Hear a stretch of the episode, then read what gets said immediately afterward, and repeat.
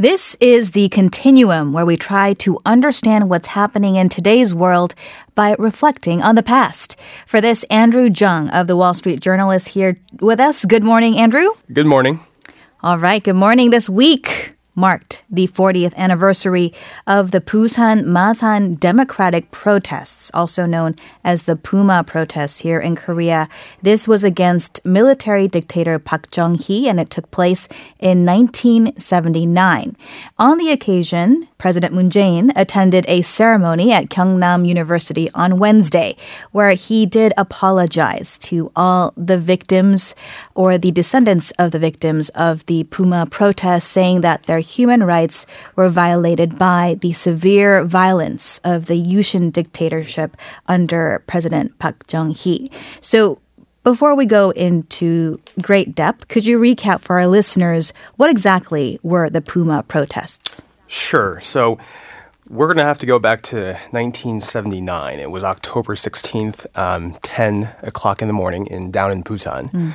At the university, on that day in 1979, there were several hundred students involved initially in the protest. So it was one of those, I guess, routine demonstrations, if you will, that was occurring at the time in South Korea. So initially, the venue was limited to the campus, and it was several hundred students. These demonstrations were, of course, one of the multiple protests at the time against the authoritarian regime in power in Seoul. Of course, this refers to the Park Chung-hee regime. This was part of a larger show of discontent at the Park government's imposition of a constitution, which we refer to as the Yushin here in Korea, that allowed Park Chung-hee to rule for life. It censored the press. There were a lot of other freedom issues, if you will, at stake at the time. So these young college students were protesting these what they perceived as very ill-conceived ideas that were forming at the time at the Park Chung-hee government. And the protest steadily grew to several thousands of the students on the campus, and eventually exploded into the streets of downtown Busan. And of course, Busan is the second largest metropolitan area in Korea. So it became pretty significant. And the Park government, of course, responded with the usual routine riot police. Of course, the protesters, some of them were arrested, and the police did disband the protesters eventually. So as you mentioned, there were many protests going on at the time, over multiple years, in fact. So why does this particular incident stand out? So as you well pointed out, there were lots of protests and demonstrations at the time against the government throughout the 60s, 70s, 80s. There were, of course, several significant protests, and this one in 1979 was certainly one of them. And the size was certainly important. It, again, involved several thousand, and I'll later point out that there were several tens of thousands eventually involved. So this was pretty big in size. But the more important point in terms of history is that this was the tipping point, and certainly a sign that the Park government was beginning to collapse, and that change here in South Korea was inevitable in the political environment. Of course, again, we should acknowledge that this does come with the benefit of hindsight. So, and context is important. So could you provide us with the historical background to these turbulent times? Right. So again, you have to go back to the 1970s, and this was 1979, meaning there was an oil shock going on in the world, and oil prices were going up. And this was, of course, due to the Iranian revolution in the Middle East. That's a different topic, so we'll leave it at that. But so there was political turmoil going on in the Middle East, as is familiar to some of us.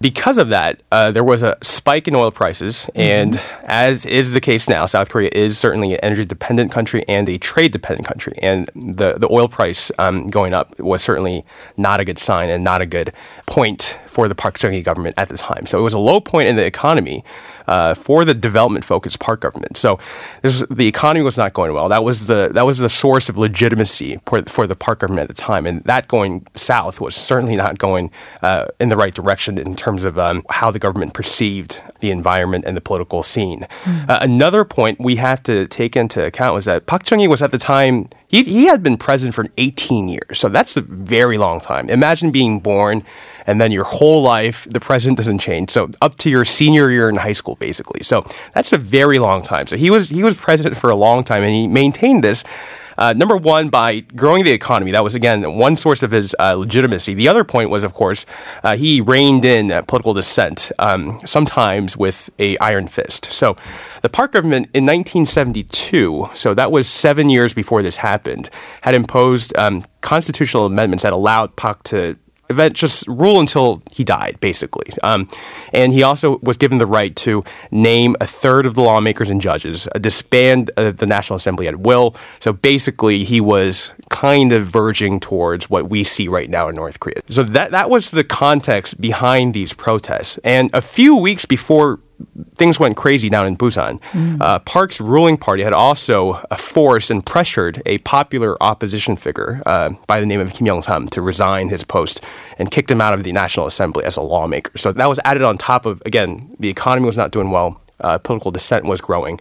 They had kicked out a popular figure out of the National Assembly, and people were, in other words, getting angry and frustrated with the Park government. And that was the backdrop to this protest down in Busan. And Kim Young-sam, of course, is who eventually became the president of South Korea in the 1990s. And the direct reason for Kim's departure from the National Assembly was that he had done a New York Times interview a few weeks before that, before the protests. And in the interview, he had asked the Jimmy Carter administration back in Washington to basically, hey, don't be friends with this guy and name Park Chung-hee here in Seoul. And obviously that did not go well with the folks in the Park Chung-hee government. And Park Chung-hee, he felt, okay, this is about enough. And he asked Kim Young-sam to, well, he didn't ask, he basically forced him out. So people were getting angry. And many of the people that were angered at the time are people who are linked to the people currently here in power in South Korea right now. So a lot of the members of the Moon government right now find their political legitimacy in their opposition to this repression of freedom, this violation of democracy and violation of the Constitution. So basic rights that are, expected in democracies. So that is why this Puma demonstration was at focus and at center this week by members of this government. So that is why the Moon government really, really cherishes and really, really considers this a very important cornerstone of their political existence right now. So you've set up the scene for us. Let's go back to the 1979 October protests. What unraveled there in Busan? Right. So again, 1979, fall day, October, and down in Busan. And if you go down in Busan right now, you'll be able to feel that the weather down there, it's pretty good, unless, there's a typhoon or something. But so it probably was a pretty good day in the fall, and the protests had been going on, and initially led by college students at Busan and Dong-A University. Soon, however, these protesters grew to several thousand, and by nighttime that day, on October 16th, there were tens of thousands of people, including now ordinary citizens in Busan. There were high school students, factory workers, clergymen and women, white-collar workers. So all kinds of different people were now part of this angry rally, if you will, against the Park Chung-hee government. Unfortunately, the demonstrations grew violent. Now, this is where there is a bit of controversy. People who support the Park government will say these protesters became wild and the police had no choice but to react with violence and repress them. People who support the protesters will say, no. We never incited violence. We were pressured into violence by the police. We were. Some of them might say that we were doing this in self-defense. Some of them might say that the police instigated this or sparked or protest or pressured us into inciting violence. So, but at the end of the day, what ended up happening was these protesters destroyed several important government buildings, including the KBS office down in Busan. There were police stations that were just ransacked, basically. And by the third day of protests, on October 18th, this protest had spread to the neighboring city of Masan. So that, hence the name Busan and Masan Puma demonstrations, right? So now it's two major cities down south in South Korea that are just, involved in this massive protest. It's growing. Right, it grew. And in Masan, there were instances in which protesters just broke into the police office and government buildings and the offices of the ruling party, which of course was Park's party at the time, and just destroying pictures of President Park Chung-hee, kind of like the North Korean dissenters who flashed a video on YouTube earlier this year destroying a picture of Kim Jong-un and the Kim family, right? So symbolic and very angry, in other words. And I can't imagine the Park Chung-hee government sat on its feet. Right. So remember that Park Chung-hee was a two-star general before he came to power through a coup d'etat in 1961. And he was very close with the military, and hence people from the military were in power, and they were not shy to use military force to repress these kind of protests when it became too, in their view, too violent. So they ended up calling in army troops.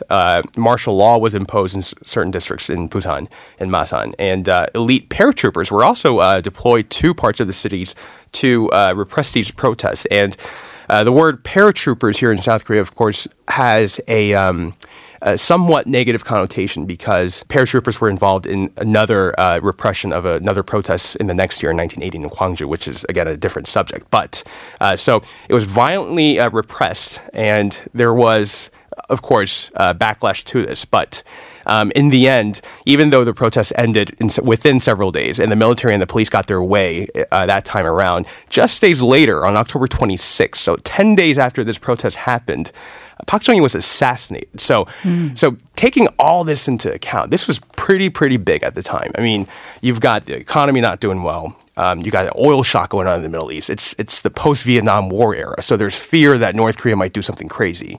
And then, you know, Park Chung-hee's doing all this political dissenting. And so people are angry, frustrated, and these protests erupt. And then eventually the president gets shot and killed. So this was pretty big.